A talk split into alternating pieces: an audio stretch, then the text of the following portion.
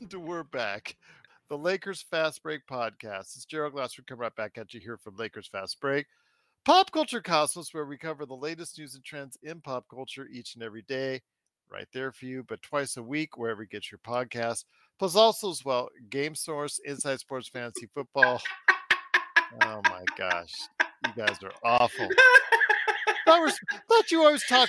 in I started hearing what how I might have sounded on that one. And, this is the comes from the guy who preaches, "Oh, this is not professional. Oh, this is not broadcast quality." Blah blah blah blah blah. And then you start the show like this. Look, But man, I got know- my polo shirts. I'm still professional. I comb my hair. I got a nice mic. Come on, saying a couple jokes doesn't doesn't mean we're not classy. We're not classy, but also as well, go ahead and check us out Inside Sports Fantasy Football, where these two guys, these two classy guys, were helping Chris Lardieri and myself out on the latest edition of Inside Sports Fantasy Football, where they actually gave some really good insight on week four in the NFL and also week three in the NFL as well. So go ahead and check it out today. Inside Sports Fantasy Football. I highly recommend if you do. Plus, also as well, of course, LakersBall.com. Go ahead and check out the guy right there. Of course, Joe Soro is Ox1947 at LakersBall.com. Plus, he owns a company that he's been working hard at today because he could not stop by for our shows because he was dealing with everything Simblades. Simblades with a Y.com. Plus, also as well, of course, our good friends, Laker Tom, who was on earlier with us for the great interview we had with Rich 2 from Let's Go Warriors. He was a part of that. Go ahead and check out what the number one Lakers blogger is doing today at Lakerholics.com, along with our good friend, Mr. Jamie Sweet, Admiral Ackbar himself. He's Mr. Five Things. Go ahead and check out how he's making Laker Tom's life miserable each and every day at Lakerholics.com. Plus, also as well, our good friends Empire Jeff TV. You know, he did a great job as far as covering the Damian Lillard trade. So go ahead and hear his thoughts on his latest stream there on YouTube and subscribe. Also, subscribe to our good friend John McCalian. You know, he's still trying to go ahead and get that goal of 130 pounds lost by Halloween. Go ahead and hear the inspiring talk that he is doing each and every time out at the John McCalian channel. And speaking of subscribing, there's the little Joe on the right next to the big Joe. Please click on the little Joe with the beady eyes right there for you. So you are now subscribed. And plus, if you if you subscribe, you know you also hear that nice little catchphrase that that Sean has for if you subscribe, and if you do, you'll be getting the latest notifications on when we go live on the air with the latest Lakers Fast Break podcast. Thank you so much, everybody, for joining us late night with the Lakers Fast Break. I was going to save this for Friday, but I figure since every other Lakers podcast that's important that's out there is going to be talking about what went on earlier today, the, the vaunted Lakers press conference with Coach Darvin Ham and, of course, GM Rob Pelinka. They were there. You know, those days where we couldn't find Rob Pelinka. Well, they're no more when the Lakers are winning. They're out there and out in front talking their usual GM speak and coach speak right now earlier today. So we're going to go ahead and wade into what was real and legit and what is actually just stuff, hot air that you could just go ahead and toss to the side. We're going to discuss that today on on this program, but here today, first up, first man here, good man indeed. It is the madman from Toronto.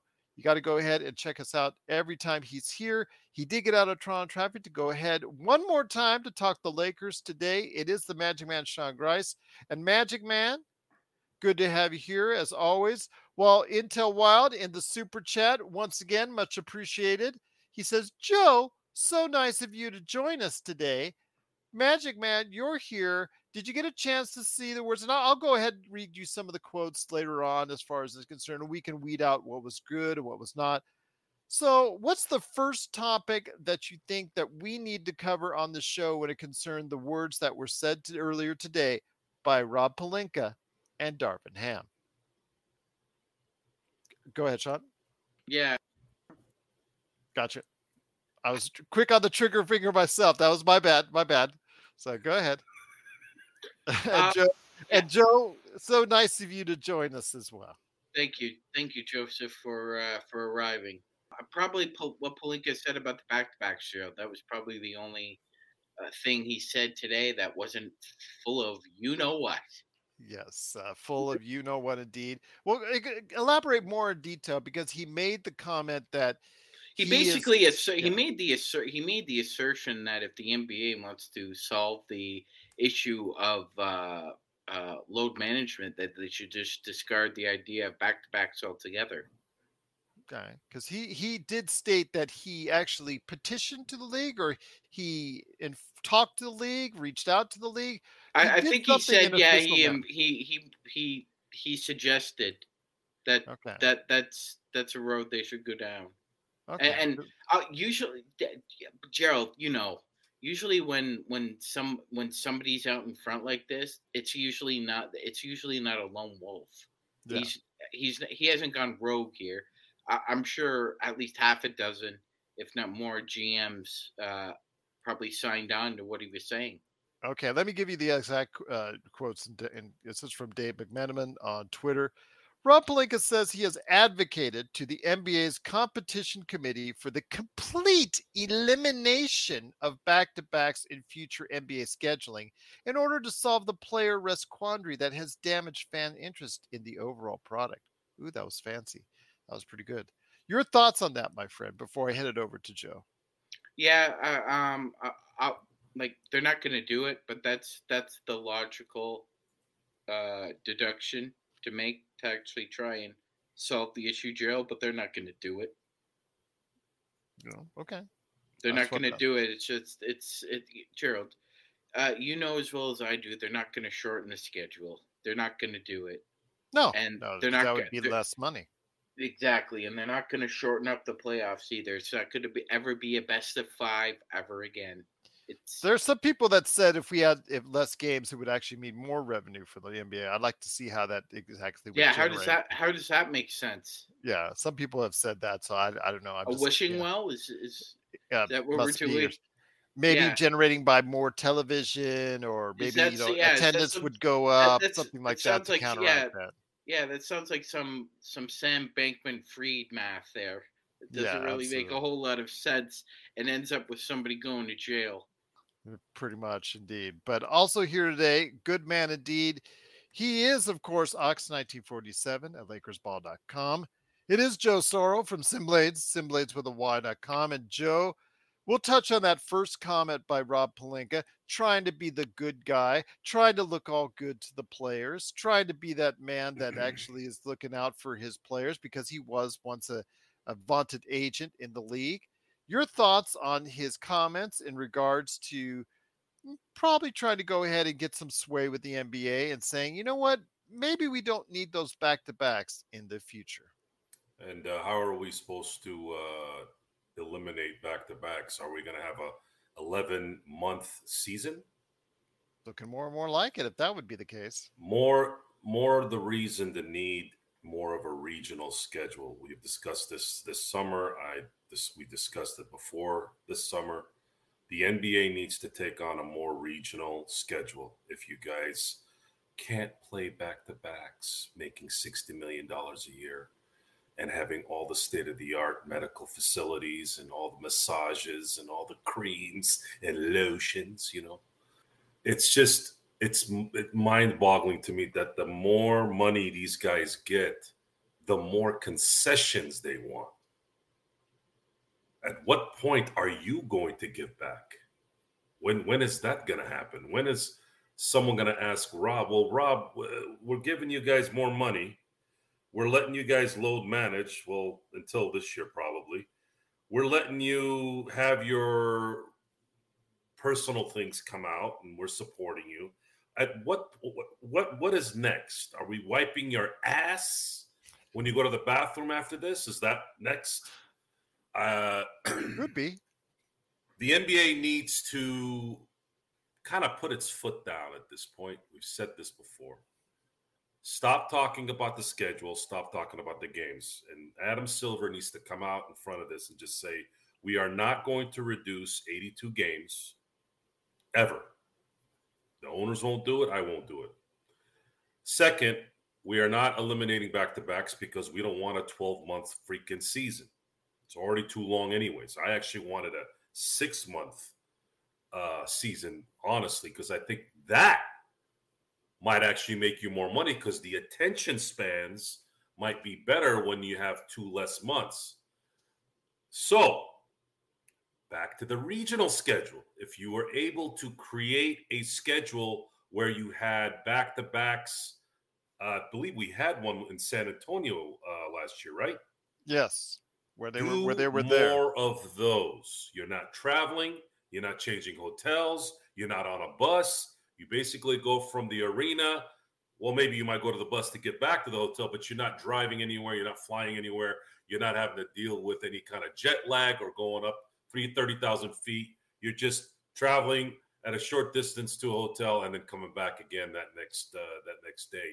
Start thinking smart, guys. Start thinking smart. Now, you're telling me, Joe, it's impossible to have all these things work out in a schedule because the stadiums need to have certain concessions to concerts and this and that and the holidays. Okay, that that's probably why they haven't done it. And here's my answer to that. Grow some nuts, players. You have all the resources on the planet for recovery. You're getting paid a crap load of money to do what you're doing. Play the damn 82 games during the year. Shut up. And if you have a problem with it, make the next co- collective bargain agreement say, well, if you want to take a, you know, if you want to Cedric Ceballos and go to Lake Havasu for a week, sure. But that little salary that you like to get every week, are they going to do that? No. And it, it's also it also it's also a complicated issue, Gerald, because you're also dealing with uh, arena availability as well. These these uh, arenas book these dates, and they expect to be compensated for it. So, if the NBA decided to uh, uh, go this route, uh, it'd be a lot of there'd be a f- lot of uh, legal and um, um, litigious hurdles, I think, because how much money do the Lakers generate from the average game at the arena formerly known as Staples Center? At the crypt? The arena formerly known as the Staples Center. Yes. Okay. And what I'm assuming what twenty million dollars per game. Per game. Okay. I'm just So, average. I'm just yeah, guessing yeah. off the top of So if you eliminated like like six back to backs, you know that's they're probably doing the math. That's somewhere like 150 million dollars. That's a lot of money, especially for them when they they book these events like months months in advance. Um, that's another complication. But it's it like that's an interesting idea he has though. At least he's trying to find tangible solutions. I don't think it, it would actually work realistically, but at least he's trying to find solutions to a problem that they're actually acknowledging it it, it exists and it, it's permeated. This is Raphael from NBA Draft Junkies.com, and you are listening to the Lakers Fast Break. Check out what's been going on with the Pop Culture Cosmos Show and the PCC Multiverse. Ah, so you would watch the Tomorrow War before the Matrix? Yes. If you forced me down, you, I was tied into a chair and I had to watch one thing. I would say the Matrix Resurrections. Really funny. Yeah, because of all the cutscenes, I could remember what a good movie was like. well played, sir. Well played. Yes, that's the only reason for the flashbacks to, to remind you what a good Matrix movie was. That's the Pop Culture Cosmos Show. And the PCC Multiverse. Catch our shows on Worldwide Radio seven days a week and wherever you get your podcasts. Once again, it is the Lakers Fast Break. We are talking about the press conference earlier on Thursday with Rob Pelinka, general manager of the Lakers, and head coach of the Lakers, Darvin Ham. Want to go ahead and mention to you, Joe, something that Intel Wild brought up in the super chat. And thank you so much again for your generosity, Intel. It is truly much and very much appreciated by all of us here at the Lakers Fast Break. He says eliminating back to backs would benefit the players, but not the fans slash viewers, aka the people actually paying the high ticket prices for all this bleat. Your thoughts on that, my friend? A lot of times, fans, at least these days, go to the game to boast about how they went to an NBA game.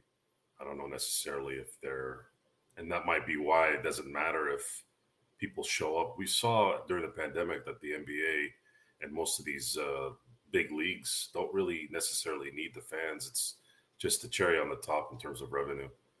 Uh, I don't I don't believe anyone cares about the fans. I think if they cared about the fans, they wouldn't have had to been forced to make these rules for players to be available. Uh, it has to be in you. Uh, you know, Rob mentioned a few times about Austin Reaves about having that Mamba mentality. You know, Mamba mentality isn't about being. If you have to be told that you need to play, you're you're. I mean, what is how, how do you how does that make you feel as a as a man and as a player, as a professional? That you have to be told and you have to have rules telling you, hey, you need to play. Especially when you're making 30, 40, and 50 million dollars a year. So at the end of the day, I don't give I don't think Rob uh, players, I don't think any of these people give two craps about the fans. Uh, they look at it as fans, media typically are more negative than positive and you know they they'll give you the rhetoric but i don't think they really care too much about that and you know i can go back and forth on whether they should or not because i know again that most of these people i've been to you know last game i went to was the pow uh, ceremony i think i saw more people taking pictures of themselves than actual taking pictures of Pau Gasol. I mean, these people are so in love with themselves with their selfies and their cell phones and their just jerk off lifestyles. I don't I don't know what I, I don't know really what that are they there to watch basketball or are they just there to post stuff on Instagram? So sometimes both parties kind of kill each other on that and it doesn't really do anything. But for me as a basketball guy, who enjoys watching basketball and celebrating greatness, great basketball players, great games, things that matter. Uh, I prefer watching the game, whether it's a back to back, whether it's between three games, it doesn't matter to me. I just want to watch basketball. And I actually watch the games, guys. I get there before the game starts and I leave when the clock says zero. Okay. I don't walk in, slap my ham for about two quarters, then sit down for about five minutes, then go to the concession stand, slop some hot dogs and garbage down my throat, watch the game for five minutes, get back up, go get another couple slops of food and drinks or whatever the hell they do, and then leave early on top of that. Like, what are you doing here? You just paid 200 to $300 for a ticket to eat overpriced trash and and and watch the game for maybe a quarter and a half. You see where I'm going here, guys? Yeah, I don't. I I, uh, I will refuse to allow hot dogs to be blasphemed in my presence. Um, what did hot dogs ever do to you? Well, do you know what they're made out of? Uh, you know that what? He's right problem. about he's right about them being overpriced at the games. He's right about them being overpriced. I don't buy them at the games. I buy street meat. That is the best kind, and that's what you should buy before the game. Street meat still cost eight bucks for a hot dog. And it's I finally delicious. I finally just said it's, it's I got to get some of this. I got to get some of these at home and just make it at home when I need it. They're delicious. But yeah, I Go ahead, Joe. What I'm trying to say is, I'm trying to give you guys a visual of what these guys likely think of the audience, and I and I feel pretty confident that this is in private. This is probably in their own minds what they think because what do you what do you it, it, it, the results are what they are these guys guy you think Kawhi Leonard really cares about fans he doesn't care about fans he doesn't care about anything except doing what he wants to do and he's looked on as this enigma, introvert, whatever, whatever. And, and and you know, there's some romance in that, but at the same time, it's not. It's he he doesn't care. He doesn't care about being a professional. We saw what he did in San Antonio. We've seen what he's done in in LA. He is not a professional. He is a elite player, or at least might have been, or is starting to go down from that. But he doesn't care league. He doesn't give a crap about anything. James Harden, you think James Harden cares about the NBA and its flourishing future of anything? These guys don't care. Guys like Kobe cared. Guys like Jordan cared. Shaq, you can say even cared, even though he was more revolved around what he wanted to do.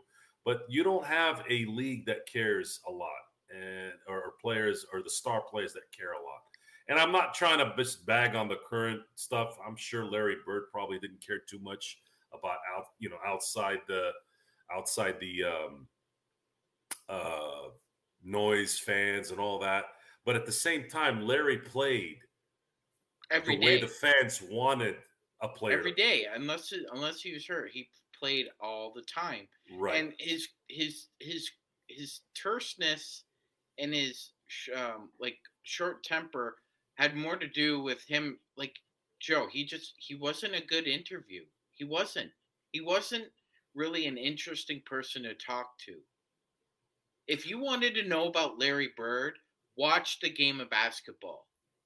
Watch the game of basketball. He was a very boring person outside of that, and it came. I, I actually think he was Belichick before Belichick. I saw the interview after Rodman's comments when him and Isiah sat, and I thought his response and the way he delivered it was as as good of a interview as you can. He's like, basically, I'm paraphrasing here. He basically said, "Look, I don't care." if you I don't care, why do you guys care so much? You know, I'm the one that got insulted. I'm telling you, I don't care, but everyone cares. And that was always what came out of Larry Bird that was so, to me, entertaining. And for him, in terms of his real disdain for the outside noises, he didn't like the BS. He didn't like that that the media would attack and do certain things that weren't true. That's really the the the, the issue that he had, which so, is a valid uh, issue. So I I basically I'm 70 30 on this. I agree 70% with what Intel said and I agree like with a lot of what Joe had to say. I will say this, during the pandemic um we were all uh getting used to Gerald, everything yes. all right? Everything's good, man. What's all up? right. Uh you had your eyes closed there for like a second or so. No, I'm just actually. Uh, did I? Start yeah, starting. you did. You did. I was con- I was contemplating life as I know it. Then you're not dying on us, are you? No, th- I hope not. Absolutely not. But no, I'm actually just trying to line up everything for the Lakerholic spotlight on Saturday. Oh well. Anyway, I was just gonna say, yeah. During so we were getting along pretty well with the during the uh, pandemic of our lives without sports, and then all of a sudden the TV networks called up, ring, ring, ring, all these leagues and said, So, what are you doing? We're paying a lot of money here. And they decided to come back. And yeah, they did it without fans, but eventually they brought the fans back. And if they didn't care about the fans, they wouldn't have also put the product on TV. They could have blacked it all out, Gerald, in Florida. They say I'm already out for the count, but unfortunately, and, and, I've got more shows I got to edit, so I'm going to be up all night. No worries. But go yeah, ahead. Yeah. So, so in that sense, sure. I mean, in the in the grand scheme of things, they eh, they pro, like they don't care in the sense that they don't really care about the fans' um, preferences, but they do care about eyeballs, Joe. They always have and always will. Uh, that's why there's something called the Nielsen TV ratings. Um, people still pay attention to that, so obviously they have to care a little bit about what the fans' input is about their product. I mean, if uh, entertainment's a funny thing, isn't it, Gerald? It's it's a commodity. I'm and glad you. I'm glad you see it that way. Yes. Yeah, yeah. So what's what's good today isn't what's in fashion tomorrow. A la mode. So right now, uh, a lot of people want to point to um, Gerald. A lot of people use this lazy conflation of Jordan's last appearance in the finals compared to you know what the final ratings are today, uh, it's it's really it's really lazy and it's specious reasoning too, because there wasn't the population explosion that we've had in the uh, 25 years since that. The people's viewing habits about what they watch, Gerald, has changed completely, as as you know more than than most people. So I I think it is evident that at at some level they they do have to care about yeah. what what people what people think about the product. Well, I'll tell you what, though, one of the other things that was discussed in this press conference, uh, as we thought something I thought was legit, where Rob Pelinka again was, uh, you know, trying to go ahead and see what the league can do, whether you like it or not, whether the league would like it or not, whether the players would like it or not, to end back to backs or to l- reduce the schedule. That was something that was inferred as well. But I want to go ahead and ask about something that was also mentioned, and this kind of irritated me because we're going to go again. Something good and something maybe not so good was mentioned in this press conference each and every time out. So, Dave McMenamin also reported that Rob Pelinka, in praising Austin Reaves' growth in his time with the franchise, says that Reaves has the Mamba gene. So, Joe, when you hear this, you know, there are people out there like me there because my eyes are going to roll because again, we've talked about this before. He needs to develop his own path. Stop trying to throw any Laker goodness over Kobe's way and say that you know Kobe's Mamba gene is the only reason why he has that drive. That you know, it's not just a Mamba gene. I understand what it represents and the whole nine yards of it, but I wish they would just go ahead and let him be his own person and develop on his own without trying to attach him so hard to Kobe Bryant or anything relating to him.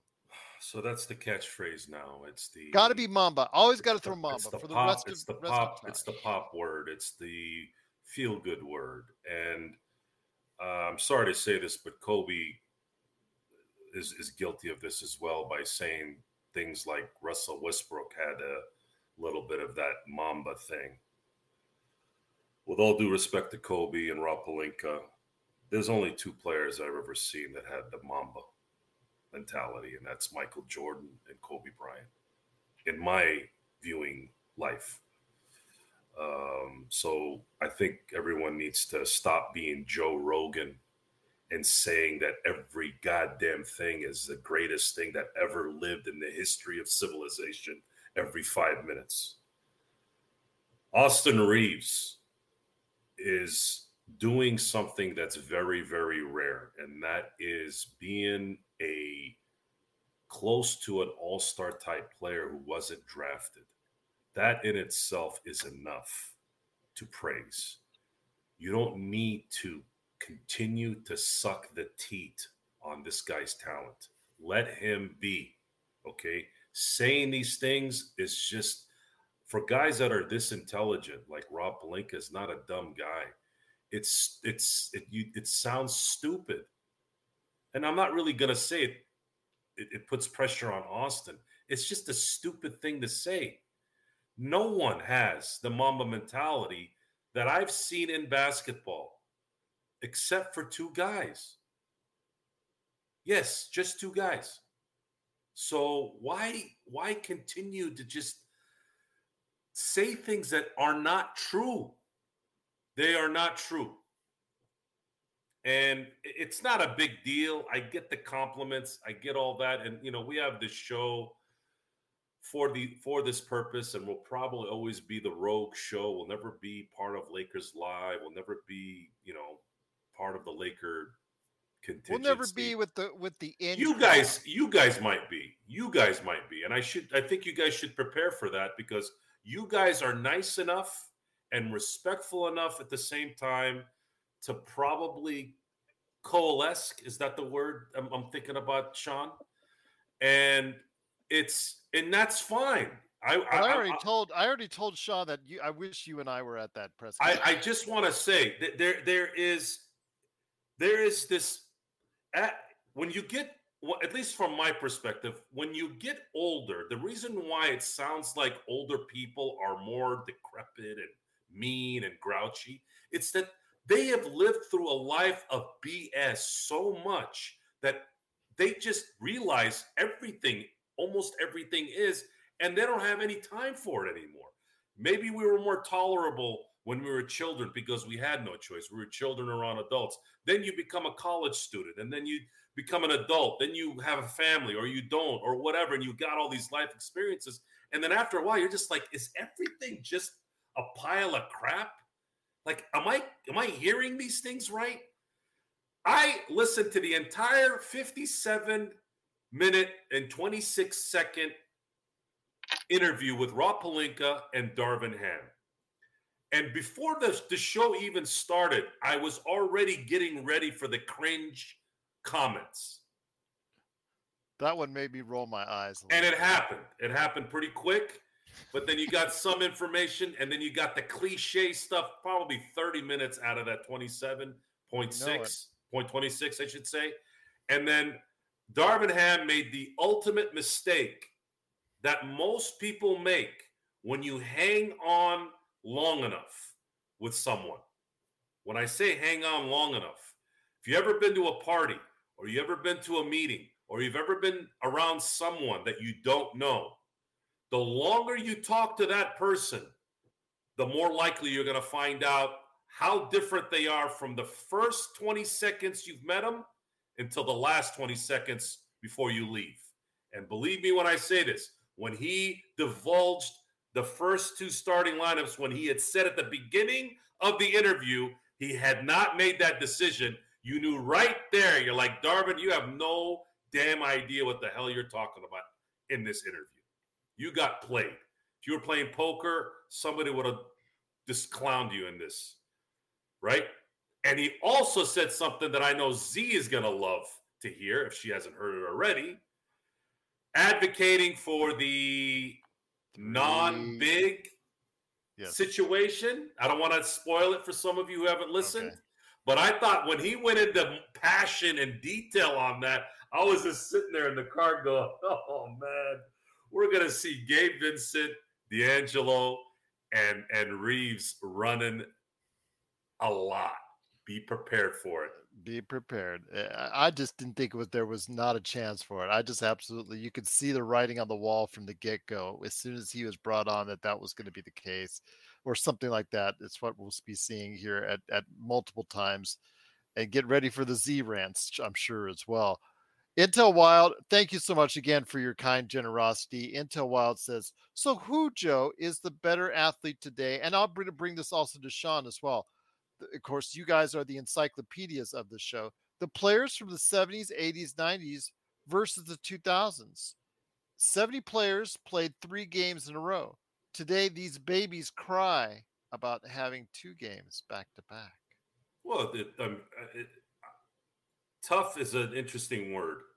I don't think it has anything to do with probably toughness. I think it's more of a mental just entitlement it's a mental entitlement. And if you want to if you want to argue the game is different because the game is faster, stronger, and bigger, first of all, it's not bigger. That that we know for a fact. There was much bigger players in the 90s, from my recollection. Uh, not just centers either. I'm talking about power forwards, legitimate guys that were 6'9", 250 Yeah, you know, you and you know bulk was big in the 90s too, Joe. I absolutely. It was big. And, you know, like let, let, excluding the the bigs like Patrick Ewing, Alonzo Mourning, and Dikembe Mutombo, like Anthony Mason. Did you if you ever saw that guy in real life? Let me throw right? a name out at you. Is, Steven is, Scheffler. Yo, oh. that guy was a brick house at six ten. Yeah, and you know he actually had a decent mid range game, but my God, that guy, if you tested him, he probably just put you over his knee and just like snap you in half. Antonio Davis, Dale Davis. If you don't stand next to Shaq, those guys could engulf anyone on the planet, right? It's only Shaq. It's only Shaq that can stand next to those guys and make them look human, right? So you can't tell me the size is is is is different. It's actually different the other way. And then I, I continue to use the 1992 Knicks uh, box scores for that entire season, where almost every single player in the seven player lineup played all 82 games except for one player, Mark Jackson, who played 81. And that team almost took out the Bulls in seven. And they were known at that time as the new Pistons. So you know how they played. So it's a mental problem because you can't sit there and tell me 30 years later with the advancements in in in recovery in medical in medicine the facilities are beyond well, top notch come on let's be honest too. Charter flights they don't have to wait they don't have to wait in the airports like the dudes in the 60s and the 70s did. Uh, they get massages on the plane um, best nutritionist uh, best maids best everything it's not like it used to be. When the Laker Gerald, when the Lakers started their 33 game win streak, they started it off of four games in five nights. I'll, I'll repeat. I'll repeat that again. The 1971-72 Lakers, who had the 33 game winning streak, which is the longest in NBA history, started it out with four games in five nights. So, so uh, you know, Intel Intel has has a good point. I will say I, would like to backtrack something Joe was saying because as he was talking about that that Darvin Ham uh, narrative, uh, a scene from a movie just just uh, uh veered right into my brain and basically jackknifed the whole conversation. Um, it's a favorite one. Ger- Gerald, do you? Uh, I'm sure you remember the movie Rush Hour. Mm-hmm. Yeah. Did you enjoy Rush Hour? One was the best one. Two, it, it it's got of course with all those '90s sequels, they got decreasingly worse by the by you know every single one. Uh, two actually was okay at best, and then yeah, it got proceeded worse. But one is the best one. Anybody yes. out there will tell you that. Yes. So Jack, uh, Jackie Chan probably has the best quote in the whole movie. I let people talk who like to talk. It lets me know how full of they really are. 3719. Got it. Okay. So when Joe was talking about Darvin Ham, that's that's what popped into my head. I, I was really contemplating coming because I listened to the entire 57 plus minutes on my way back to the studio here. Uh, I had I had a lot of driving going on today. Today was the driving day, so I had some time to listen on some things. And I'm sitting there listening to the interview going, God, do I, you know, everyone is so positive. You're reading the the responses on on that video on YouTube, and everyone's like, I can't wait for the season. Oh, Darvin Ham and this and Rob Pelinka that, and I'm sitting there going, oh, I just wish sometimes I didn't have that BS meter constantly going day in and day out. I wish I was a positive guy. And I'm like, yeah, they're happy and they're excited and they're complimenting everyone. I really do sometimes wish I could live that life because I think maybe you live happier that way. You'd be happier, Joe. But I'm pretty happy, happy, though. I'm a I'm a, I, I live a great life. I don't. I, I know you tell us that. Either. Like, okay, there's like, okay, death tax. His last name Sorrow. His last name is Sorrow. There's whole, not a whole lot of sorrow in his life. But Magic Man, there's death taxes and Joe Sorrow telling us I, I mean, how wonderful his life is every two weeks. You can you can come. Well, I have to. I want to let you know that because I I don't want you guys to think that I'm. Well, they were worried miserable. about you earlier today. Where's Joe? Where's Joe? Well, I, I wasn't. I wasn't available anywhere until about 40 minutes ago. Until Wild even ch- you know, put in a super chat because he was worried about you. No, no, I'm I'm around. It's just I got I got things I got to take care of. It's it's what it is. But at the easiest thing to do, and I've said this to several friends that have wanted to, you know, see what's going on. I said, look, just shadow me for a week or two, and you'll see what I do. Do I have to? Oh, I'm. Uh, you don't. I don't want you with me. What, Are you crazy? oh, until wild says, I know this is the Lakers Fast Break channel, but maybe the GJS show. There you go. What's the GJS show? Our three Gerald, initials. Joe. Our three initials. Hello. hello, hello. I like the fact that Darren's comment is if anyone out there isn't drinking, please raise your hand. See, the key, Dante, is being authentic is a very interesting word because that's one way to say it. You've heard you've heard people say, "Well, this guy had," you know, he tells you what's on his mind. But you got to be careful of those guys too sometimes. You know, at the end of the day, I can prove what you see is what you get even in real life, right? Like everyday life. So be careful of those people. It's like those people that always tell you they're always busy.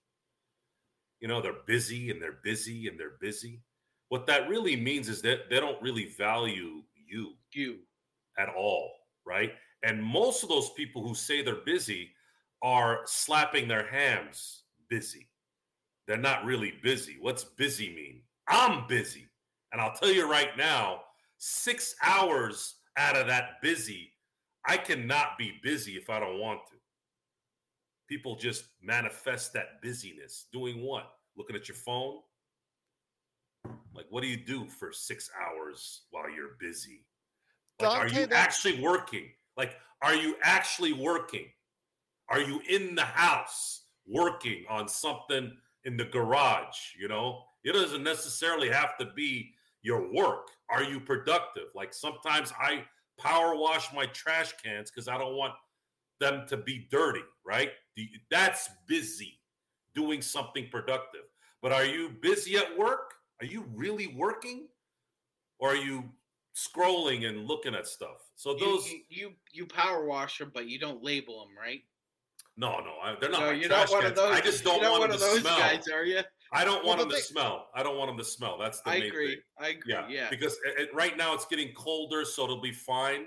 Like I don't usually power wash them in the in the eh, when the when it's cold. It's when it's hot where certain things might drop off and it might get you know kind of whatever. But anyways, Joe, the point is Joe, Joe. Yeah. You live in Temecula, California. I live in Toronto, Ontario, Canada and you just had the nerve to tell me that it's getting cold. I meant getting cold so that I don't have to wash the cans. Oh, that's okay. Okay. Okay. Well, and Dante's out saying if Joe wasn't happy, he would not be on this.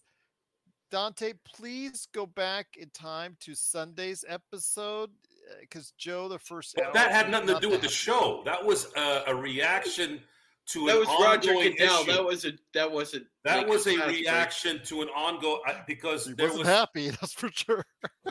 no, no. I, I, was I was seriously. I thought that, he was gonna blow his top. That was one of the one. That was one of the most aggravating evenings I've had in a very long time. Joe, the vein in the side of your head. And the Steelers won. Yeah that's the best part about all of it. But the Intel Wild says the Gerald vein Jones in the side of your head looked like an earthworm. Intel, very kind of you. It's a, fa- it's a family. Uh, it's a family thing. I might. I'm just, just, I'm just. I'm just kidding. My, by the way. my you sister can't has. Really see it. My you sister. Really has, My sister has that vein that comes out here. So I. I it, it, it, was it, principles. We've talked about principles. Principles matter, and we all can't be perfect. We all might be indirectly hypocritical, i.e., I don't like China products, but I have a damn iPhone because what the hell am I going to do? Is, is they're not making a goddamn phone that's not made in China or soon to be, it might be, you know, veering off. But the point is, the principles is what what what matter to me, and everybody has that's a subjective thing for most people. I'm not expecting people to think the way I do, but the only thing I can do is tell you how I feel. And then, you know, at, at this point, we we watched this interview is the what I felt like the beginning of the season starting was today. Listening to Rob and Darvin, which was a, that was a good part. The problem is, I, am not very good at at this the, the, the rhetoric of these things. I can't listen to pregame. Uh, I, I popped in the prime uh, thing with the game today with the Lions and Packers. In the first like 10 seconds of the pregame talk, I started listening to that crew talk, and I'm like, God, what the hell is this trash? Just utter trash. These pregame shows have just become garbage. And I said, no. Nah. And I ended up not even watching the game. I just I got so turned off by it. I'm I'm over listening to people who really have just just a generic basic tone and delivery to everything. I don't want to it does no benefit. It does zero benefit and I'm I don't want to be that guy that's complaining about it on every show either. I'm not complaining by the way about the thing. I'm just we're just deciphering what they said. This isn't a complaint. It's, it's bland, Joe. It's bland. so bland. I'm done with bland, guys. I want relevant information, okay? Darvin Ham, when asked about the starting lineup, what I will give credit to is there was some great questions from the media today. Great. There was this one lady. Um, they didn't say the name, uh, but it was like halfway through the interview, and she was she asked. She's the one that kind of propelled the the starting lineup divulge, divulging of the starting lineup, and I wanted to find out just you already kind of pussyfooted around it. Just say it. What's your starting lineup in your head? You know what, guys? I'm thinking we're going to run with D'Lo, Austin Reaves, which we know already that's going to be them two. Obviously, Anthony Davis and LeBron. Who's the fifth Beatle? My my. If you're going to run with Austin and and and and, and D'Angelo, it's very likely you're going to run with Vando at the at the three, right? Because you're going to put LeBron at the four, right? Just say it. That's what I'm thinking of doing. And if things change, but they don't do that. I don't. I don't know. I don't get it. I don't get it. Like, does it matter? Uh, is your enemies going to find you out now, telling us what's going on three weeks before training camp starts? I don't know. I don't really don't get it. Before I touch on, and once again, it's the Lakers fast break. It is Joe Soro along with Magic Man Sean Grice. It is me, Gerald Glassford. Thanks so much for watching, listening. Truly appreciate it. We're talking about the press conference earlier today with General Manager Rob Pelinka, I guess, according to our audience, in some really tight pants. I didn't check so close, so I don't know. I could can't verify. I guess I could. We can all look at pictures. Yeah, and, no, let, yeah, let, no, no, no, Don't, not really, really yep, enthused to do that.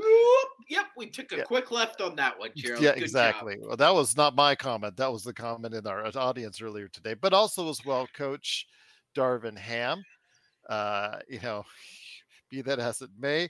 Uh, Darren in the super chat said, Joe, could any football team today have a chance against the steel curtain of the late 70s? Excellent question. Would have been great on Sunday. I think that would have cheered Joe up. It, it it's it's difficult to do that because this the the you'd have to you'd have to tell me this is the LeBron Jordan comparison thing, right? So when you when you try to compare different timelines, ages eras. and eras. Okay, so LeBron, if LeBron was raised in the in the 70s, he would not be who he is right now. If Michael Jordan was raised in the 90s, he would not be what he was. So if you're talking about, let's say you teleport the 70s Steelers, which, by the way, I want you guys really to understand how talently riddled that team was. I mean, it, it was so talented, it, it boggles the mind. The 1974 draft produced four Hall of Famers for the Steelers. Four. And their free agent that year same offseason, Donnie Shell made the Hall of Fame. Five Hall of Famers in one offseason. You will never see that in any sport for the rest of your life. And then on top of that, let's talk about the defense. You had L.C. Greenwood, Dwight White, Mean Joe Greene, Ernie Holmes. Then you had Andy Russell. Then you had Jack Ham and Jack Lambert. And then you had Mel Blount back there with Donnie Shell. Jesus Christ. If you put those guys today with that mentality and the medicine now and the recovery, those guys would make the Chicago Bears 85 and the Ravens 2000 teams look like children. You just wouldn't have any chance. But the reality is, those guys would have never been assembled like that. The salary cap doesn't allow it nowadays.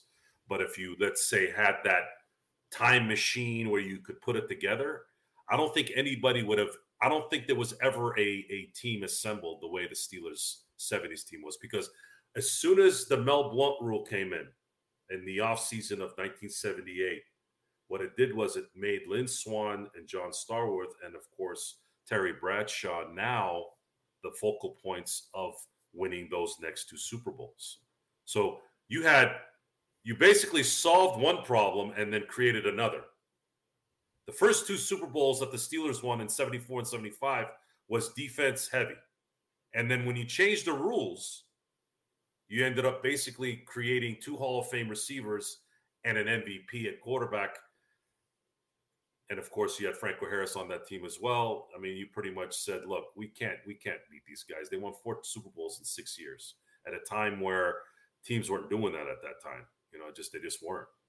So, yeah, I'd say in my my opinion, as far as a dynasty, I don't think there's ever really been a, a better dynasty in terms of pure talent and accomplishment than the 70 uh, Steelers. Now you can you can my dad, you know, when we grew up around the Central Valley, we were around a lot of Niners uh, people.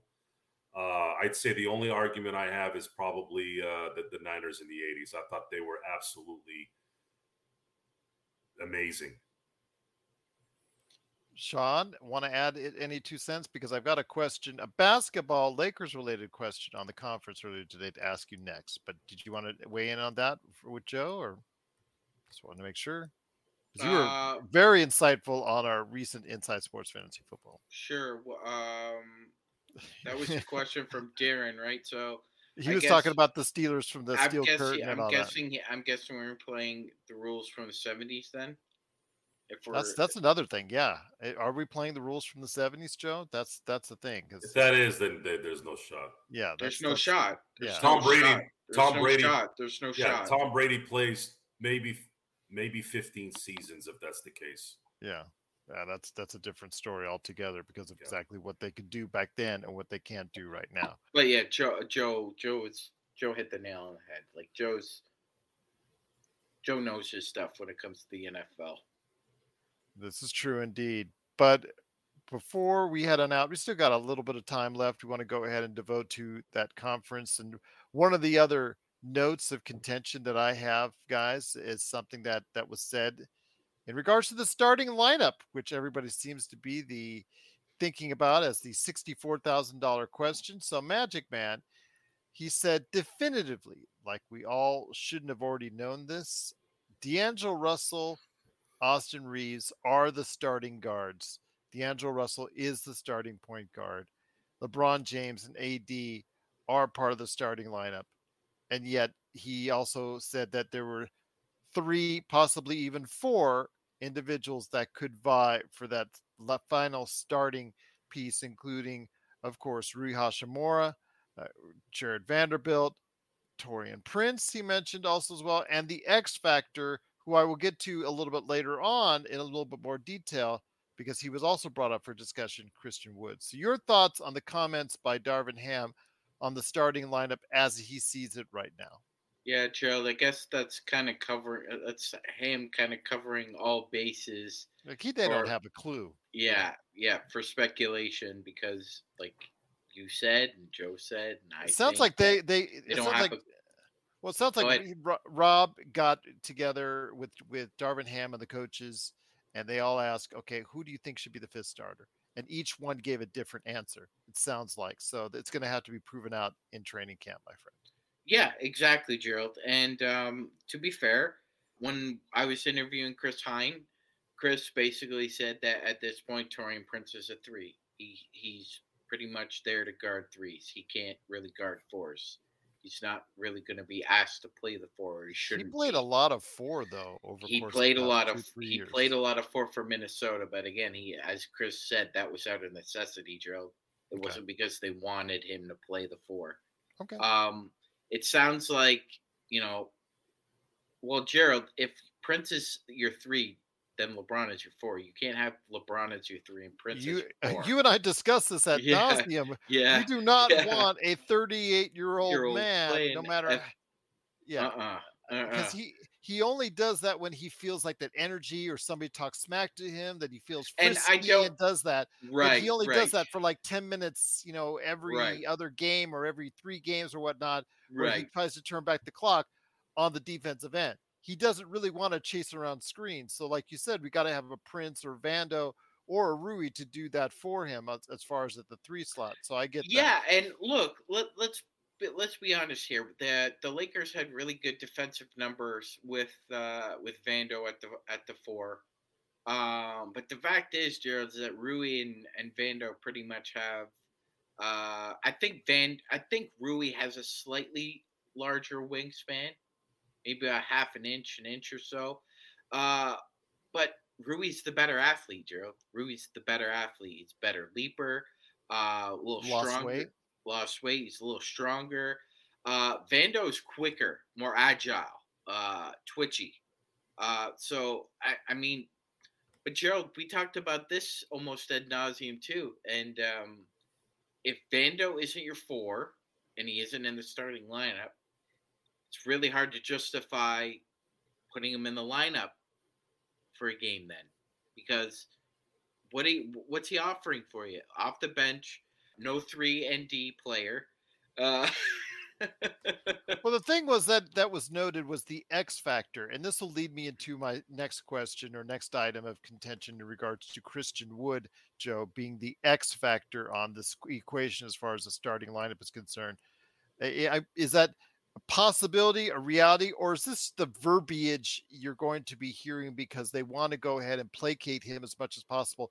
Because a lot of placating need to be done in the next statement by Rob Pelinka, which I will state next, you know, that has to eh, be in order for to soothe the, I guess, uh, I guess I don't know what to talk about as far as the ego per se of Christian Wood or whatnot. But it just seems like already the conversations in this press conference sound like there's a lot of soothing, that a lot of confidence building that needs to be done for Christian Wood, and throwing him in there as an X factor seems to be part of that mix. Well, you know, it's interesting. Uh, the someone on our panel had mentioned that there's a beat writer for the Lakers yes. who, who, said that Taurean Prince might play the three. Now, from my recollection, Taurean Prince struggled greatly on defense. Uh, I wouldn't be surprised if that was the starting lineup because that would fit Darvin Ham's infatuation with the three guard lineup. But how do you how do you run a defense and keep AD from getting abused for an 82 game season if you have a perimeter lineup of three guys who don't play defense well? Are they going to magically play well as a as a unit? I'd have to see it, but if that's what you are trying to get at, okay.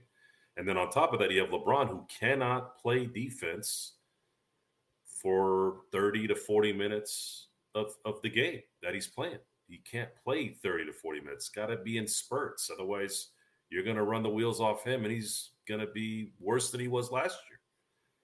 So I don't really have an answer yet on where this goes, but we're going to know once we know if it's going to be the right move.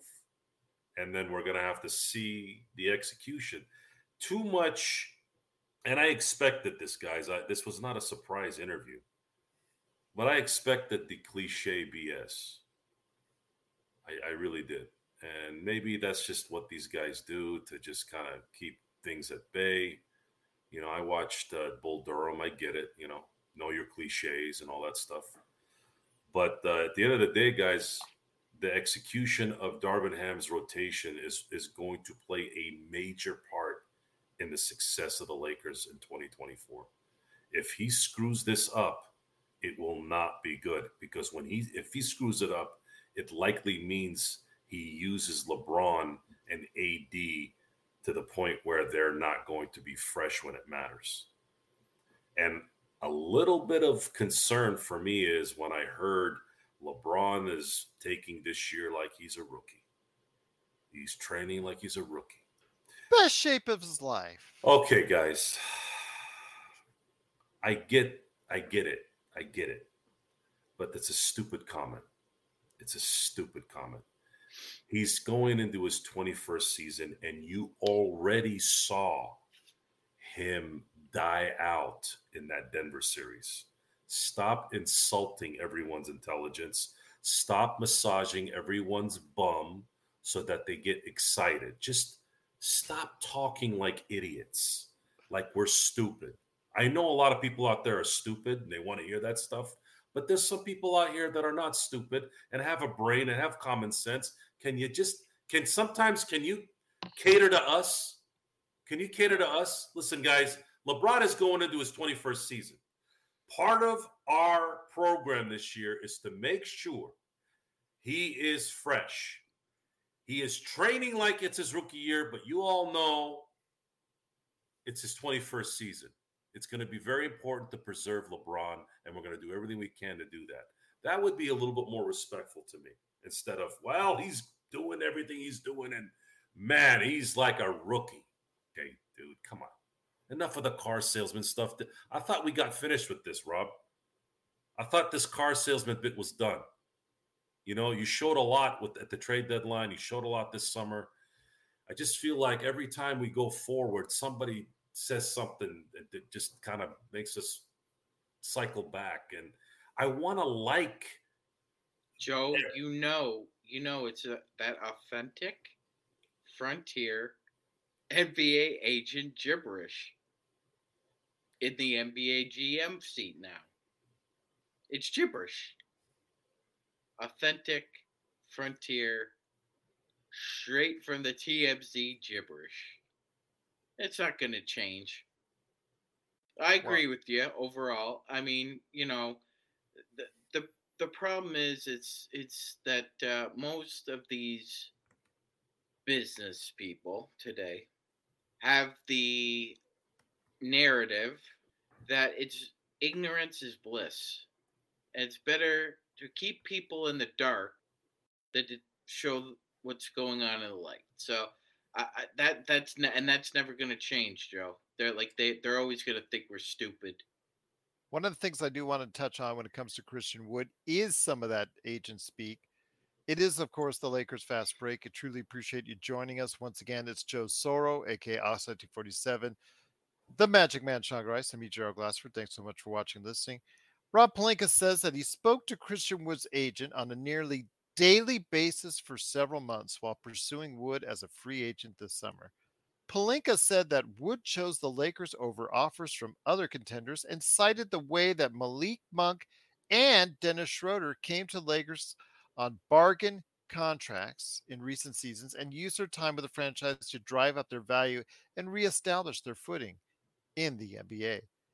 So your thoughts on that, my friends? Because again, Christian Wood was a major source of, of quotes as far as what he was interacting with, with with both Darvin Ham and also as well Rob Pelinka, and both back and forth on that. He seems to be someone that's a little bit more important to the equation on eh, for a guy that just accepted a minimum contract. We all know this, by the way, but it just seems like the Lakers have either promised or are thinking about some big plans in the future for Christian Wood, Joe.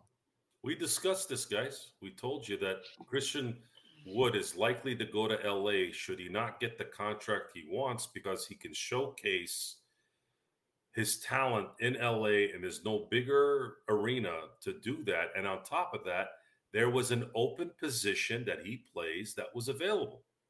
I mean, we should have probably guaranteed he would have been a Laker should someone have not given him a multi-year deal, which we were pretty clear here after a, a, month that he was not going to get that contract. So he went to the right place to show he went to the right place to showcase his talent to get whatever contract he wants to get after the season's over. And he's got to play nice. Can't be whatever he's been in seven teams. So uh, I expect I expect him to to kind of follow suit. So just so you guys know, we're not all negative here. I did like this particular subject in terms of Darvin Ham and Rob Pelinka. They were discussing the kind of like the the culture of what was kind of coming together on on on on guys that are So Rui's been hanging out with LeBron all off season. Uh, Christian Wood apparently the dialogue there has been clean. Go ahead. I was going to say and interject. You, I told you back on Friday that they were doing the LeBron mini camp in San Diego and were based out of the Hard Rock in San Diego this past weekend. So obviously they came and already started playing to build that camaraderie, which you're talking about. Plus, like you said, on top of that, what they've done this summer. Right now, the other part that was important, and, in watching Winning Time, there was some segments in the show that pointed to Jerry Buss uh, paying the players at that time absorbent amount of money to buy their loyalty, which at the time the NBA owners, just like any owners in a league, anytime you start over overpaying players, everyone starts to get you know upset because now they got to pay their players the same amount of money, right? It's simple, you know, supply and demand type situation. So the explanation on the AD situation. So there was discussions apparently with AD before he got the extension that, hey, AD, if you want this extension, we're going to need you to be, you know. So what did we see this summer? We saw AD in the gym boxing, looking really, really lean, looking almost much, much bigger in terms of muscle development. Why? Because in that three months before he got the official extension, Rob said to AD and his agent, AD, we're going to need you to really kind of take it up to the next level. We need you to fulfill, and I'm paraphrasing here. I'm guessing what this is what he said. We're going to need you to be AD that wins an MVP or at least a defensive player of the year. And then we'll give you an extension, which is a risky proposition to a degree. You're talking about a guy who has had health issues that you're going to be giving him a lot of money when it's late into that contract. So those things I got out of that interview that were really good.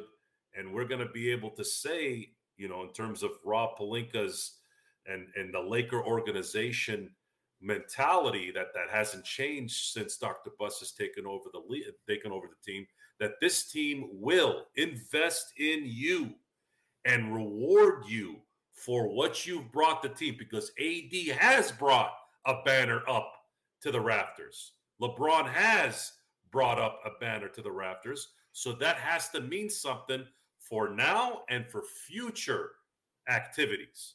And if you're ever wondering why we keep getting these all world players that decide to come to LA or demand to come to LA, now you guys got a little bit more evidence here this summer on why. If you're a teetering player, you come to LA, you'll get the next big contract. It's like playing shortstop for the Dodgers the last five years. Anytime anybody played shortstop for the Dodgers, whether it was Seager, whether it was Trea Turner, all of a sudden they get $300 million contracts. Well, we come to LA and you got something to prove. Malik Monk becomes a fan favorite in Sacramento and gets a nice contract. You have Dennis Schroeder, who made a ma- massive mistake turning down $84 million, but was able to uh, capitalize a little bit on that this last summer by playing well last year and getting the contract he needed in, in, in Toronto. So now Christian Wood, 27 years old. That's the other thing I was gonna. That was the last thing I was gonna say. They reiterated that, that the youth of this team. We're talking about a lot of 27 year olds. Did he just Russell. turn 28? I think he just yes, turned 28. He just turned 28. Okay, so guy just turned 28. You have 27 year old D'Angelo Russell. You have 24 year old uh, Vanderbilt.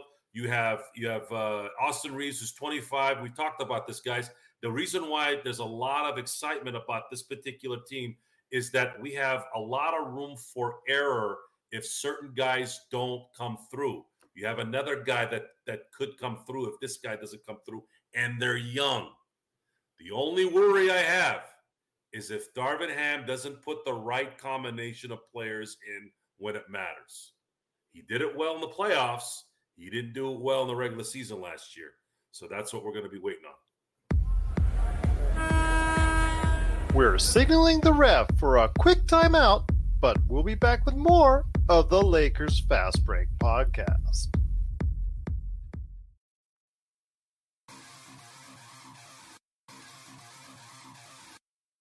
Needing an edge for your fantasy football team? Listen to the guys at Inside Sports Fantasy Football for insight that will help you reach your league championship. That's Inside Sports Fantasy Football Check it out today on your favorite podcast outlet. Once again, it is the Lakers Fast Break. It is Joe Soro, Magic Man Sean Grice, and me, Gerald Glassford. Thanks so much for watching this thing. It's truly appreciated. We're talking about the press conference that was earlier today as we're recording this with Rob Pelinka and Darvin Ham. One of the things I want to note to you, Magic Man, is uh, what Dave McMenamin reported. For, uh, Dave McMenamin from ESPN. He said Darvin Ham says that the team's top to bottom depth, which we talked a little about earlier, will allow the Lakers coaching staff to manage LeBron James minutes, not only game to game, but month to month, looking for spots in the schedule to grant James a reprieve in year 21. Ham joked that LeBron should be grandfathered in to make him immune to the league's new rest guidelines and penalties. Your thoughts? We've always talked about, of course, how deep this team is once they got all the acquisitions in place. That's notwithstanding, they have a bunch of quality players who can give you quality minutes on this team. The thing is, though, if LeBron is suiting up, and Joe and I are already probably shaking your heads, we're both we're both probably already going to be I already know what he's going to say is that we are not confident that Darvin Ham will get the message and follow those guidelines and play be smart and you know even if it costs us a win or two be able to limit LeBron's minutes and not force him into a situation where it gets too much too soon and you see what happens what happened last time when he ran out of gas in the Western Conference Finals. Mm-hmm. Yes, and it's it's fair to say that uh, one of the criticisms, and I believe it's a fair one, Drill, we could justify it with evidence, is that at times Darvin Ham gets tunnel vision. He gets tunnel vision about lineups. He gets tunnel vision about rotations. He gets tunnel vision about minute staggering or not doing that, or like you said, Gerald, just being very stubborn about certain uh, vicissitudes or circumstances that are beyond his control and he it seems like uh, what you want to see makes you blind sometimes. Um, he needs to get LeBron as much rest as possible. Now he's saying all the right things, but it's one thing to say it. But what does Joe always say? Don't tell me what you're gonna do. Show me what you're gonna do. I thought he always says, "Let me see a photograph of your wife." Uh, I wasn't I wasn't there for that, so I can't speak to that quote. Okay. Uh, uh, if he did say that, um, no comment right now. I have to. Okay. I, just, I have to really think about that, that one.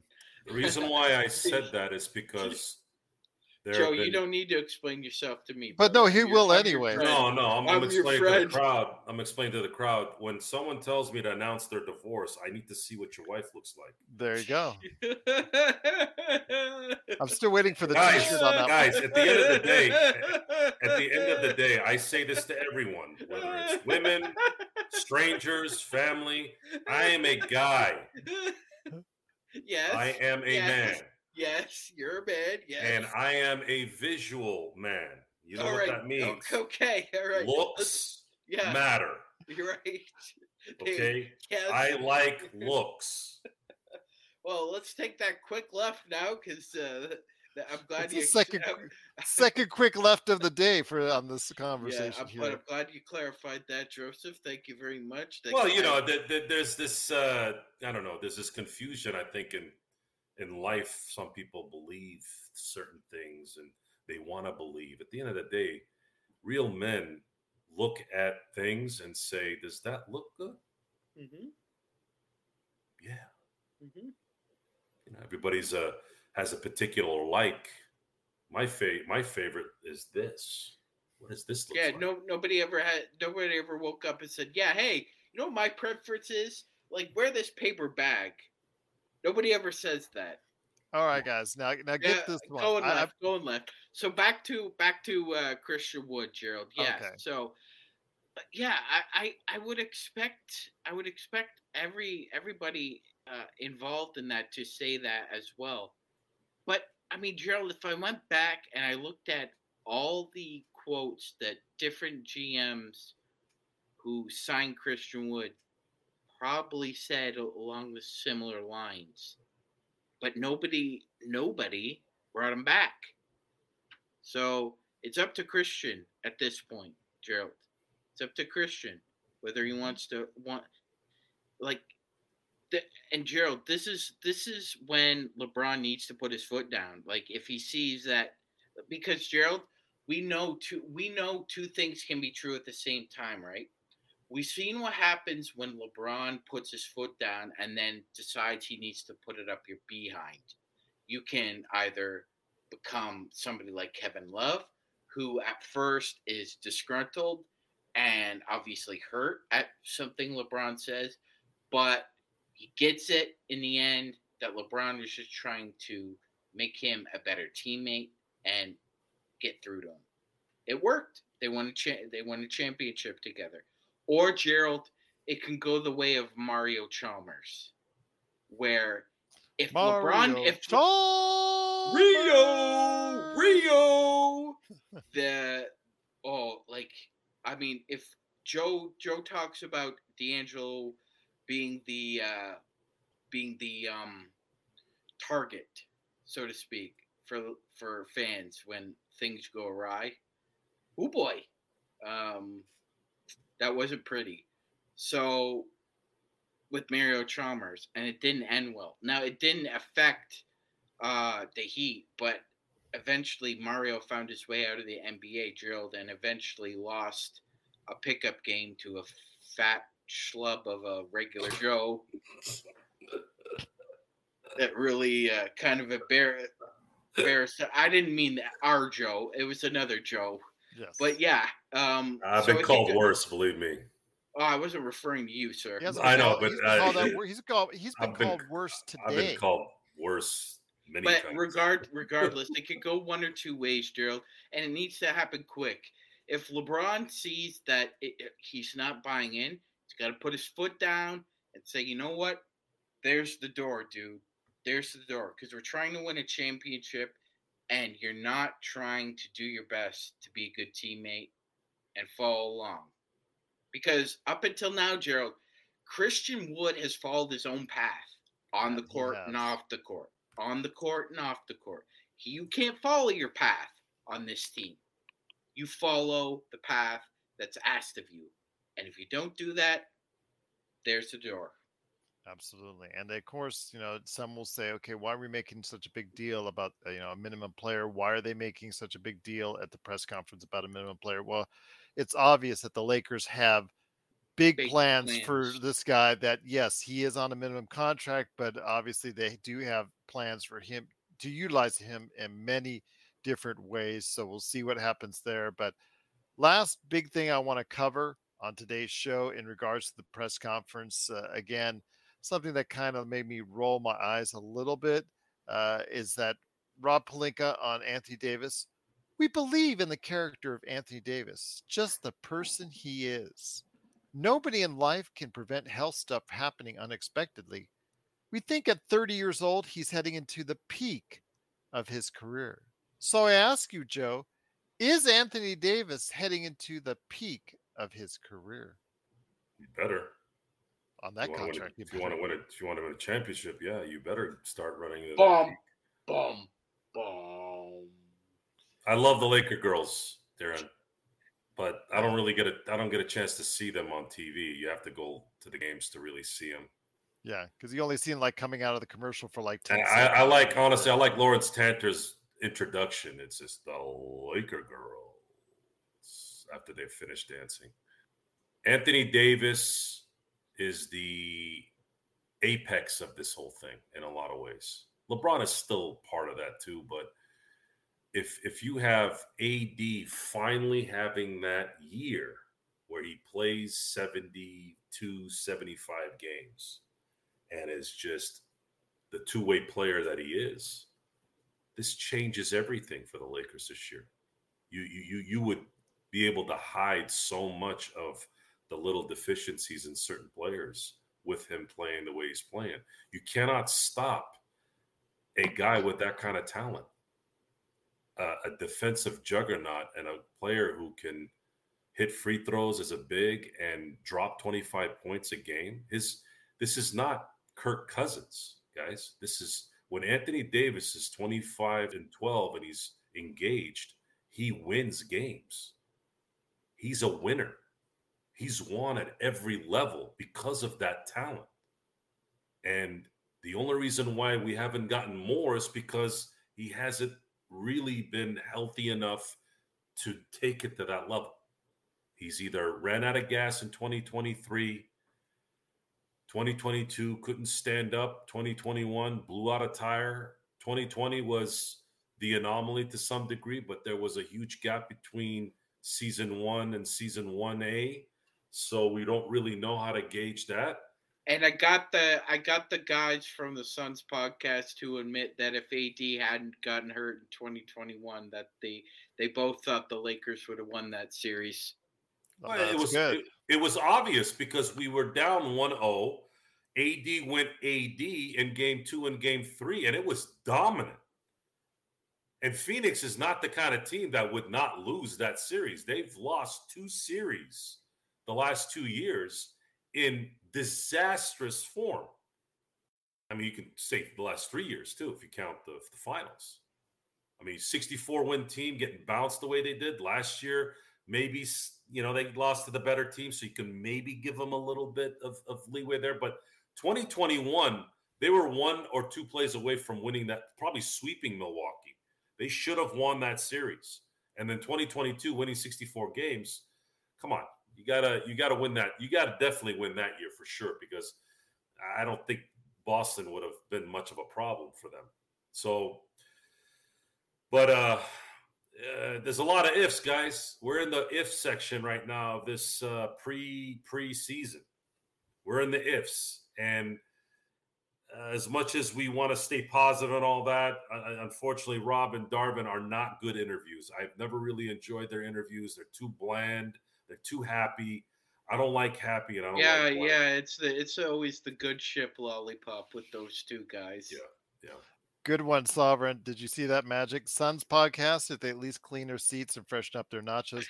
Hey, uh, those guys were on last week with us here. They were really, really good. Uh, Magic Man was on one of their shows. Uh, you know, they were they were actually pretty good. Uh, so I'm going to give them a lot of credit for hosting a good show. And you know what their audience uh, is really not very happy with this this trade and, and not in the slightest i think they see a lot of things that i see i don't know magic man uh, you know has a little bit more i guess uh and, and gerald just I, I, just like to i just like to point this out just for the record because okay. I, I, I, think actually it was the nuggets the nuggets bench nuggets, you think yeah. of more yeah the nuggets bench you think of much more highly than i do uh, yeah yeah not not to say you're wrong. I'm just saying that what I see is is different than what you yeah. see in it. So, but I mean, yeah, I, I understand I, your lo- your logic. It's it's, and it's and hopefully dicey. for both of us that I am right in this situation. Yes, yes, yes. we'll just say that. But so uh, I I mean, uh, yeah, Gerald, I, I understand like the whole the idea behind what happened, and um, but look, look, yes, it's true what Jamie was saying yesterday that that the the Suns fans would trade DeAndre Ayton for a bag for a box of honey buns. Um, but we couldn't even get a, a, box of honey buns for Julius Randle, Gerald. I mean, there's just relative value. I mean, you got they obviously they were in a hurry to get rid of them. It, it is, it is, but a number one pick versus a number seven overall pick. It, I mean, perceptually, it's diff- It's completely different. Like even even if Portland doesn't do a damn thing with Ayton, they can at least say, well, we, we traded for a, a first number one overall pick back in 2018.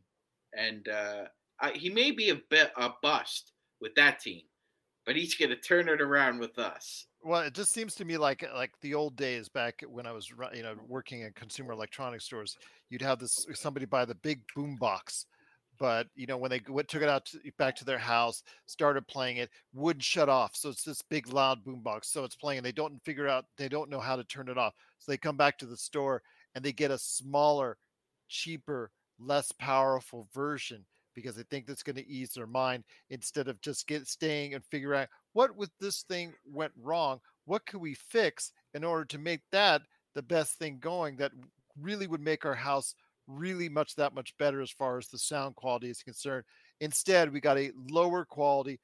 Uh, it just in this case, Jusuf Nurkic, who just I don't know, often injured, you know, not as good on the offensive end, not as, you know, maybe he can't move his feet anymore like he used to. So, yeah, know, but he's not a snatch. He's not a snatch like Ayton. But it's just value. It's just value. Sometimes, I just don't, they got pennies on the dollar. I don't think they, I, I, at this point, DeAndre Ayton was a, a I, I, don't care if he's a malcontent or not. They got Get pennies, literal pennies on the dollar, Joe it doesn't matter. They, they have enough talent now. On they have they have enough talent on that on that okay. team right now. Well, I know where I'm attacking them. If I'm the Lakers in the playoffs, that's all I say.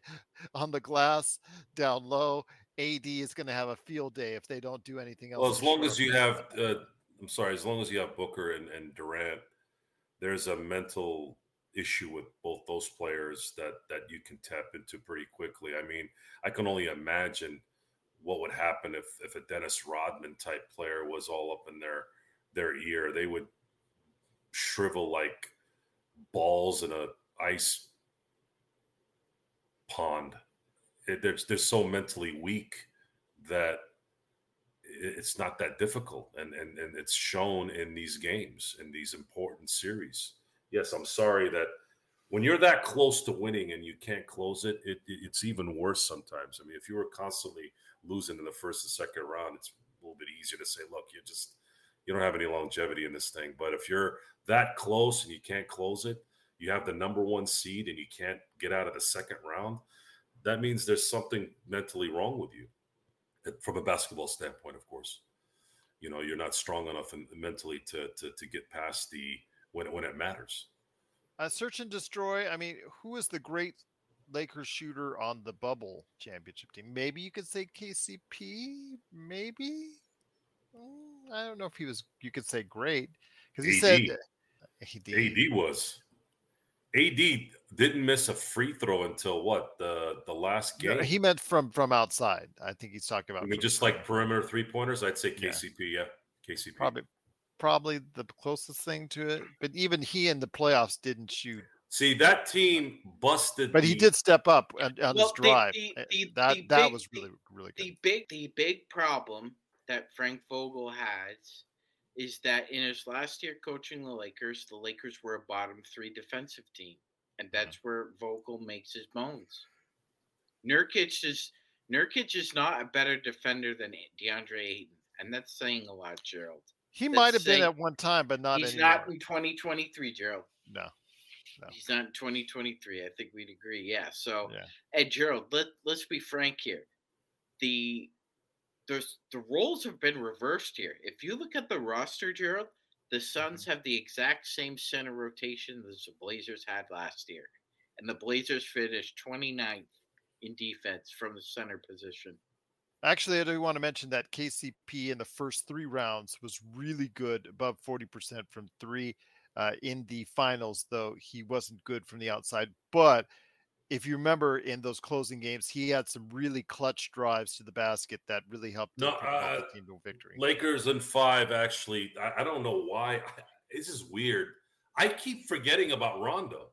He was terrific. He was uh, I again. Was I was I was the last, wasn't I, Sean, on the last on the the train, the Rondo train, because he was doing so well. Rondo, if that yeah, Rondo, you were Gerald, you were, it, but you finally got on it. Yes, we discussed if that Rondo in 2020 was shooting like that in 2010, the Lakers would have lost that final.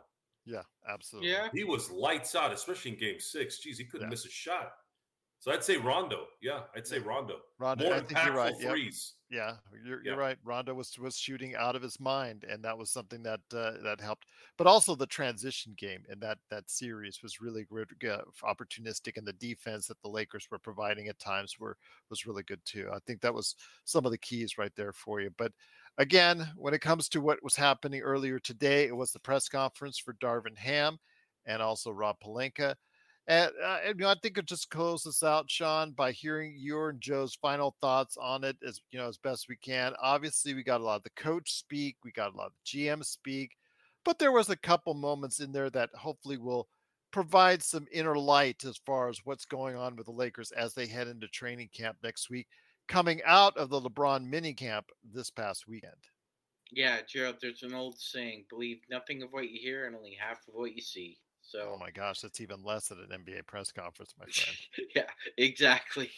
Snippets, snippets of truth, like like very like small. First three small. rounds, Darren. First three rounds, he shot lights out. For the finals, he he was. We didn't all, need it. We didn't need yeah. him in the finals to shoot like that though, because AD was humming. Yeah, and he was great in transition and helped us out on defense. And uh, yeah, I've, absolutely, he actually did something a lot, as I mentioned, drives. His drives to the basket in the finals was something that really helped us out. He so he helped us out in different ways that I think caught Miami off guard as well. But yeah, so so you know a little good, uh, like Joe was saying. Uh, you know, I find them bland too. It's it's just it's it's armored coach speak, GM speak.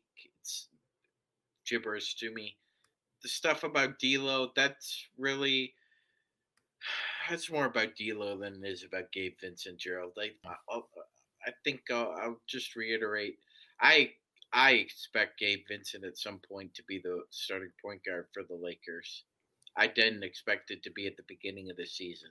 Eli, I uh, just want to let you know. Uh, my apologies, Sean. Uh, Eli, just real quick. Uh, their last preseason game is against Phoenix, and the second game of the season is against Phoenix. So I just wanted to let you know on that one. So that he was asking as far as when do we play Phoenix, and that was his. Uh, well, hey, we're we're almost a week away from our first preseason game against the Warriors. So. I know, my gosh. Back to our playback, playback.tv slash Lakers Fast Break. If you have not yet signed up for playback, I highly recommend it. I'm going to actually try and see if I can look in the archives for some of the best of Joe Soro during that point of time. So definitely going to go ahead and hopefully check that out. But yes, playback.tv slash Lakers Fast Break. If you want to hear Joe and Sean uncut uh, with all the trimmings and all the bleeps uh, taken out and just hear them as raw and as uncut as possible, go ahead and check out what they're doing today at playback.tv slash Lakers Fast Break for the upcoming season it, it's not it's not uh it's not the crap house language let's be honest. We we oh no it's it's, we, it's we r use, plus. Yeah we use four letter words as an emphasis.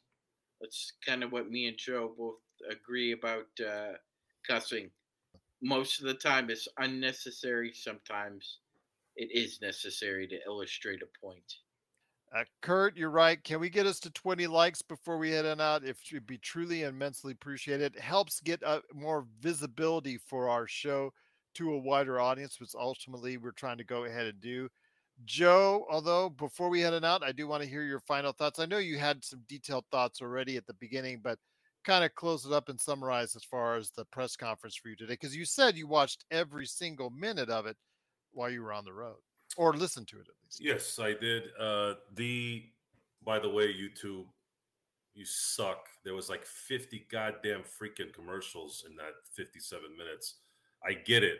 Okay. I'm not, you know, like every five minutes I kept having to press the skip button while I was in the car. And that's usually not a good thing to do when you're driving.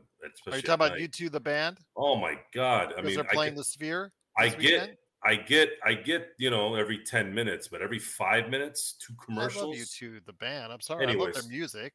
Uh, sorry. Look, I. I'm not going to pay three or four hundred dollars for it, mind you. Like I, they I, want this weekend at the Sphere, or fifteen hundred dollars. Yeah, but go ahead. I, knew. I don't care about the Sphere. I'll be at the uh, Hawaii UNLV game. I don't care about Vegas.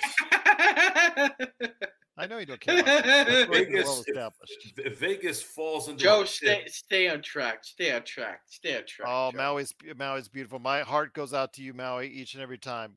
Please, if you can, uh, donate to Maui Maui Cares. Uh, MauiCares.gov. I believe that's correct. The the interview went as planned.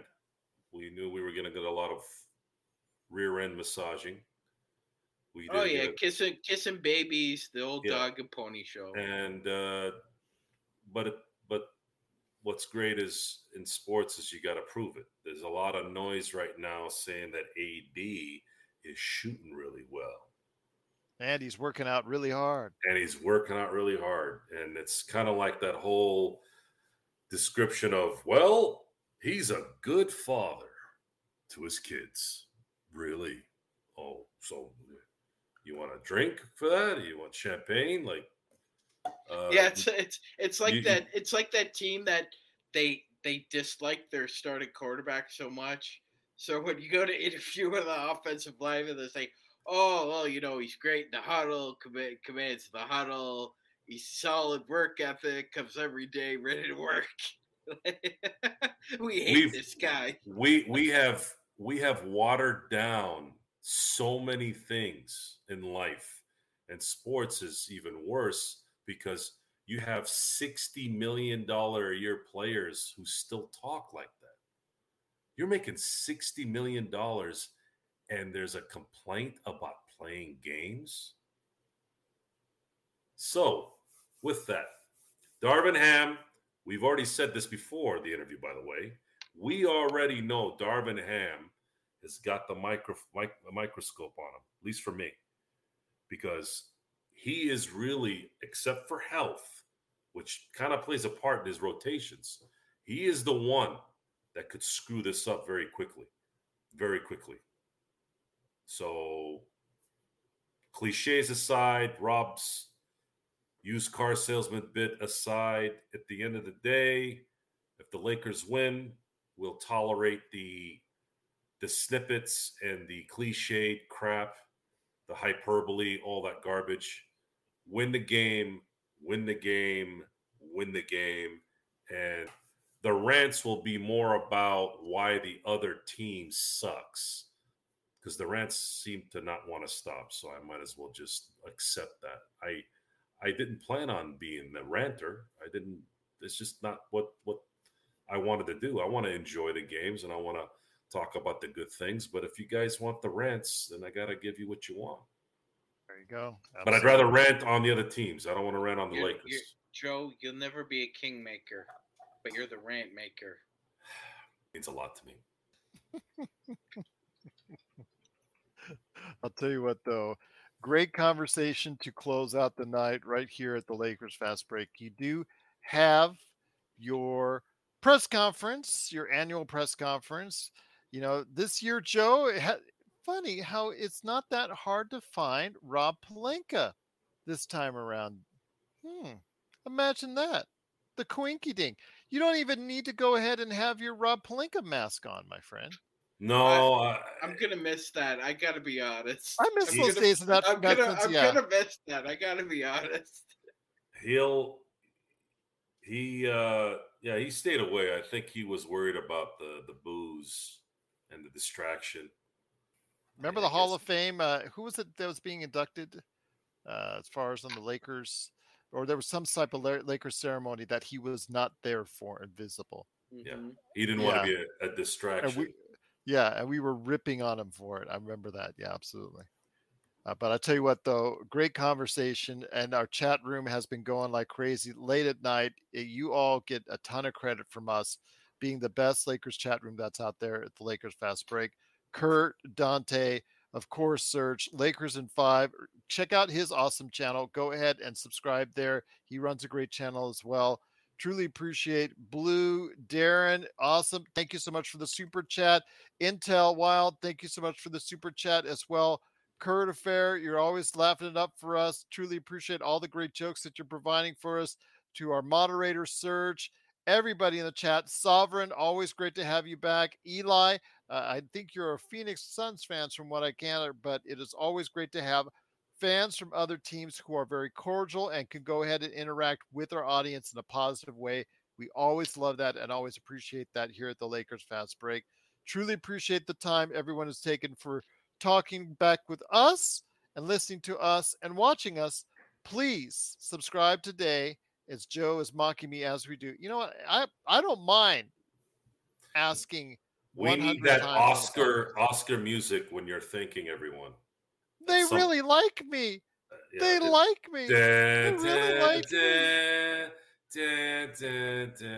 Jim Carrey in that that in the mask was really cool, cool when he did that. But need I digress. But once again, it is the Lakers fast break. We'll be back tomorrow. Uh, if any news should arise, we'll hopefully be able to, to provide that as well. Otherwise, we'll go ahead and give you a great Lakers chat. Our weekend is filled with content. Magic Man has not only one, but two team previews on the way on Saturday and Sunday, including Tony Jones on Saturday. Am I correct? Yes. That's going to be Saturday night at 7 p.m. Sunday night, it's Rel from We Talk Mavs. Uh, Sunday at 8 p.m. So we got the Mavericks and also as well Utah Jazz this weekend. Plus, on Saturday at 1 p.m., it looks like it's going to be Lakerholic Spotlight as, of course, you've got Mr. Laker Tom and Jamie Sweet, and maybe even Sean Grice and Joe. May I like the new name. I like the new name that our esteemed colleague Nick was it Nick Molina who said it? Laker Nick. Was it Laker Nick Trader Tom? Trader Tom. Yeah, Tra- he's been called that before. Yeah. I, th- I think that's a I think that's a better nickname. Uh, Trader Tom. Well, I'll let him do what you know. He likes to be called that. I don't want to hurt his feelings because you know he'll just uh, yell on my ear. I don't. I don't care about feelings. I'm talking about the, the name here. I got to hear the it. Name though, works. The name works. Trader I'll, Tom. Well, I'll call him Laker Tom. Laker Tom and Jamie Sweet when they return to us on Saturday at one. But we'll be back tomorrow for more great Lakers programming as only we can bring to you tomorrow. Of course, also as well the best Lakers chat room that's out there. Big shout out to you as always. And thank you so much for being a part of what we do right here at the Lakers.